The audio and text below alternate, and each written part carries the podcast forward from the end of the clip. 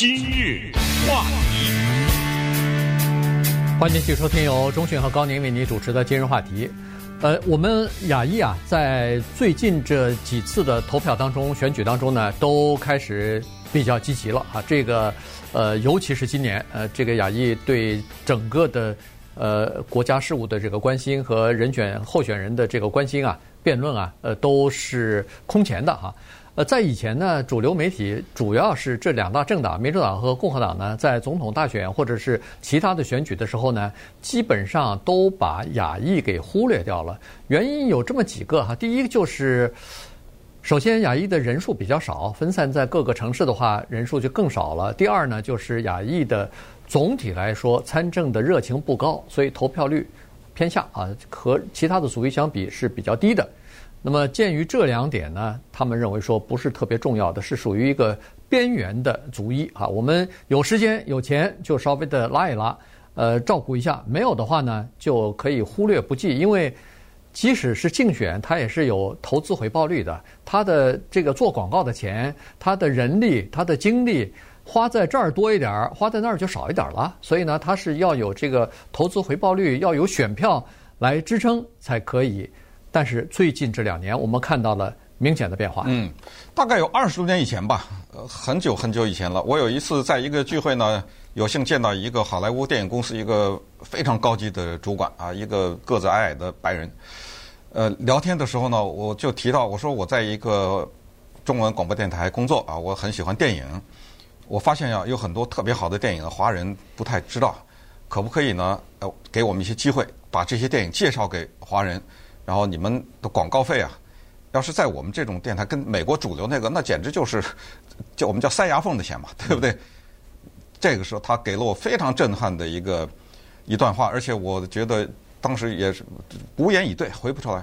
他说：“你们是一群被可以被忽视的群体。”就你刚才说那回报率，他几个问题下来，你们华人看电影吗？你知道多少华人看电影吗？然后。华人看电影的人，咱们要排除那些就不会讲中文的那些华人，对不对？嗯，那个那个不算嘛，对不对？他不他不会听你的媒体吗？你们的英文的程度是是不是一个障碍呢？所以我在你们这儿花了钱做了广告以后，这钱就是我们说的，就是打水漂了，对不对？大家可以观察一下，不管是平面媒体还是电子媒体，就是华人媒体，你什么时候见过一个好莱坞的电影？在上面做有偶尔的有，是因为比如这个电影跟华人有点关系或什么，对，偶尔的啊，就是那种正式那种大片呐什么的，极少。呃，最这一两年我观察，偶尔零星有那么一两，这这几乎就是没有，就是这么一个样。他就是说，你们是一群被忽视的媒体。还有接下来一个更关键的问题，对于这些选举的人来说，就是其实在美国的社会里，并不存在一个。统一的团体叫亚裔，对这个亚裔，我们之前跟大家介绍过，是五十个不同的群体组成的。五十个不同的群体，咱们就不说有五十种语言，就说有十种语言、二十种语言也不行啊！哗的一下，它就分散了，对不对？如果现在要做广告的话，如果要宣传，我是用什么语啊？呃，你这再一分散，哗的一下又少了很多。所以在这个过程当中呢，我们就看到二零一六年最激烈的那一次，希拉利大战川普的那一次呢。现在美国的选举的统计，因为那个统计是非常精确的嘛，对不对？这这个不是估计的，是有百分之七十的亚裔的人呢，被希拉利和川普忽略了，就是他们的团队根本不去接触，百分之只有百分之三十的人被他们接触到。对，这是二零一六年的事儿。二零一六年亚裔的投票的情况是这样子的：百分之六十五的人是支持民主党的，百分之二十二十七，哎，二十七的人是支持共和党的。就是川普嘛，就支持川普了。呃，对。那么基本上就是剩下的人就是呃独立的了，没有没有什么太多的这个呃自己的选择。端看这个是今年我可能投他，明年可能投别人了。这个是亚裔的一个特点哈。呃。但是呢，为什么现在这个各党各政党开始注意亚裔这个群体了呢？原因只有一点，就是我们的影响力大了。亚裔当中现在有资格申请或者说登记的选民已经达到一千一百万了。一千一百万，这是多么大的一个数字啊！这是一千一百万张票啊！哎，一千一百万张票，而且投票率也是明显的增加了。二零一四年的时候，亚裔的投票率可怜到只有百分之二十八左右。嗯，到了二零一八年的时候，就已经到了百分之四十以上了。那么今年，我相信可能超过百分之五十了。嗯，如果要是能达到百分之六十几的话，那不跟全全国的投票率就差不多了吗？而且一千一除以二的话，那不就是五百多万张票吗？啊，对，五百多万张票。当然你说哦，我在纽约，我在呃加州，可能你的那个票就选总统来说没有那么重要。比如是，但是你还有各种各样的提案呢。嗯，你的提案那每一张票都是很重要的，对吧？呃，而且你选地方的官员呢，我们洛杉矶现在这次。就是那个地区检察官，现在到现在还没决定出来呢。呃，就是竞争的非常激烈啊。那个呃，那个黑人的女性哎，呃，那个检察官马上可能就就被选下去了。呃，所以情况就是这样子哈，就是说，尤其是在那些 摇摆州，你别看亚亚裔的人分散在全国各地的非常的多啊，他在那个。什么宾夕法尼亚州，他在那个威斯康星州，他在乔治亚州、北卡州、南卡州都有啊。对，北卡是百分之三点五，嗯，然后宾夕法尼亚是百分之四，你刚才说的乔治亚呢是百分之三，呃，这个很挺不得了的。对啊，这是有投票资格的人呐，对不对？这就是百分之三的选民呐。是啊，对吧？所以如果要是。在某在这些州，呃，竞争激烈的话，那可能两个候选人之间相差的就是百分之一、百分之二。你这个百分之三、百分之四的这个这个选民，他是不能忽视的。嗯，对。所以从二零一八年以后，因为二零一八年是中期选举，他们注意到亚裔的参与率高达百分之四点二、四十点二的时候呢，两党开始注视了。请看二零二零年，今年的拜登、川普团队，他们。每一个团队都有专门的亚裔部的负责人，而且他的亚裔部的负责人还能分出来。这比如说再细分一点，什么越南呐、韩国啊、印度啊、华人，可能他到了基层的话，他再细分一点。而且他们举办的各种各样的活动都配有现场翻译。他们的一些选举资料，当然没有办法印成那么多的语言，但至少多达七种语言。嗯，就是不同的亚裔的，甚至什么菲律宾啊，什么这些呃日本啊，什么这更不用说啊，都都给你刊登出来。还有就是拜登他的写的一些文章和什么信什么的，那都发表在华人的媒体上面，对不对？呃，用这个翻译翻译好啊，韩文呐、印度话呀、中文、越南，呃，因为这一次的民调呢，发现尽管二零一六年支持喜来利的亚裔啊是远远超过，就是一个是百分之六十五，一个是二十七嘛，远远。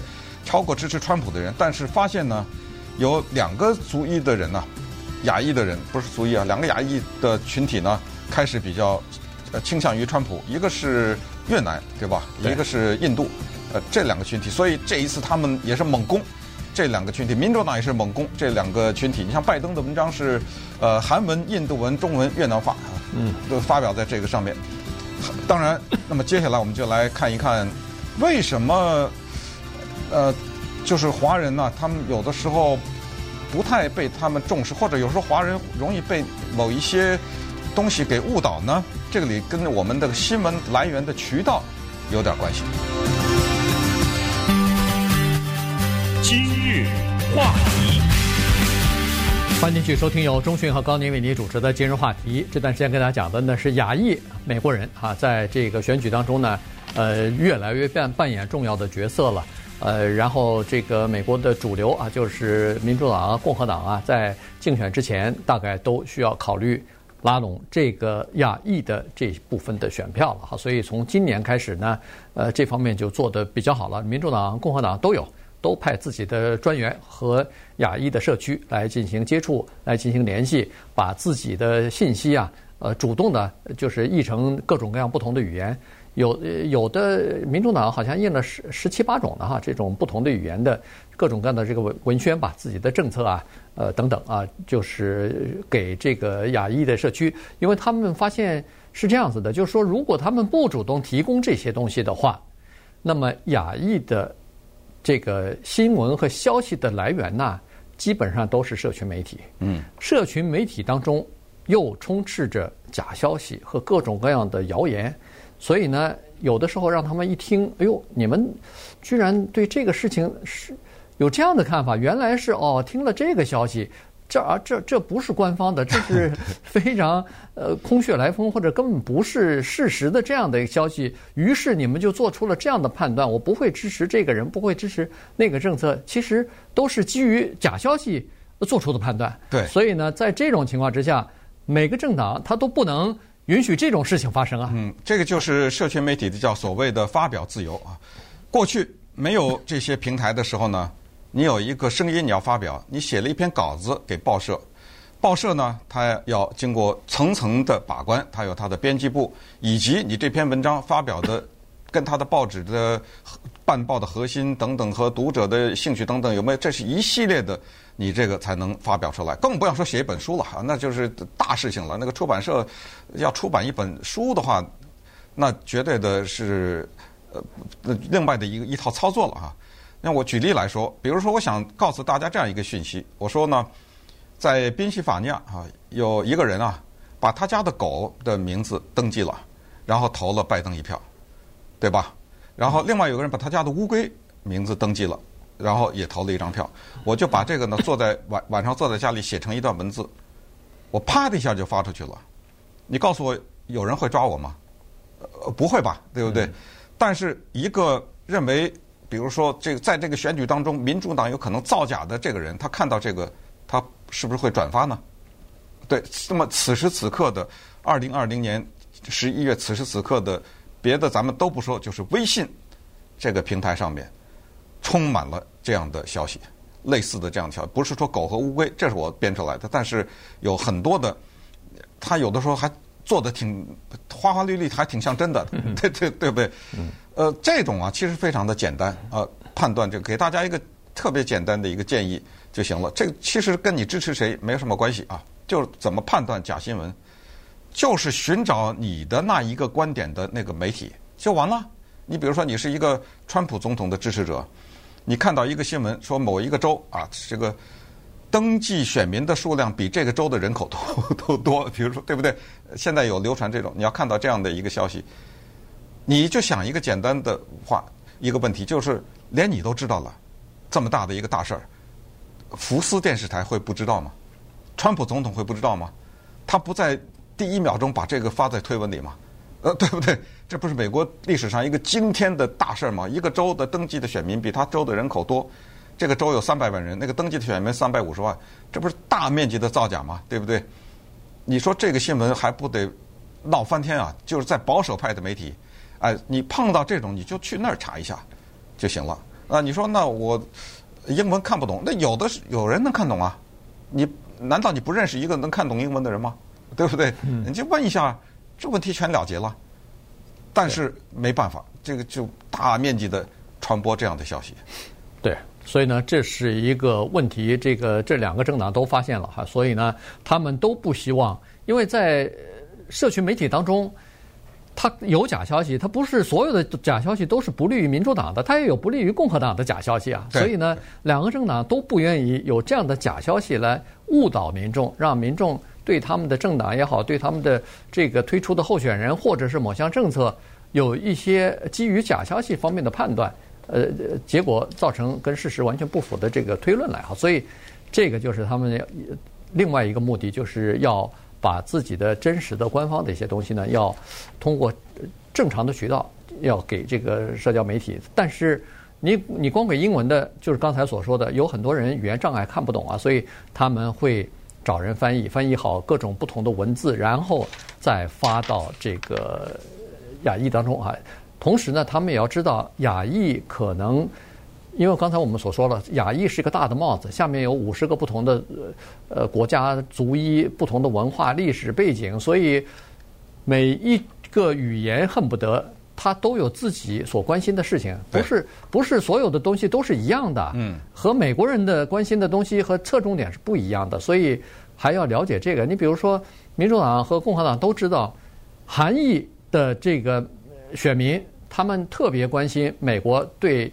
北韩的政策，嗯，呃，朝鲜半岛无核化的这个政策，日本的选民，日本裔的选民，他们可能关心的就是美日这个安保条约的情况，美日之间的关系和贸易这方面的东西。印度有印度的关心，中华人有华人的关心，所以每个族裔、每个地方都不一样。对，同时也要告诉大家，其实现在这次同选举我们已经看到了，就拿加州的第三十九选区来说，这正好是高宁的选区，对不对？嗯、呃，加州有一个叫第三十九选区，选区它包含的呃呃洛杉矶呃那个一些城县的一些地方也都包含在内，什么 Diamond Bar 我们熟的，呃 Chino Hills 哈冈啊，什么 Rowland Heights 都在这第三十九选区，在二零二零年它的就登记的选民吧。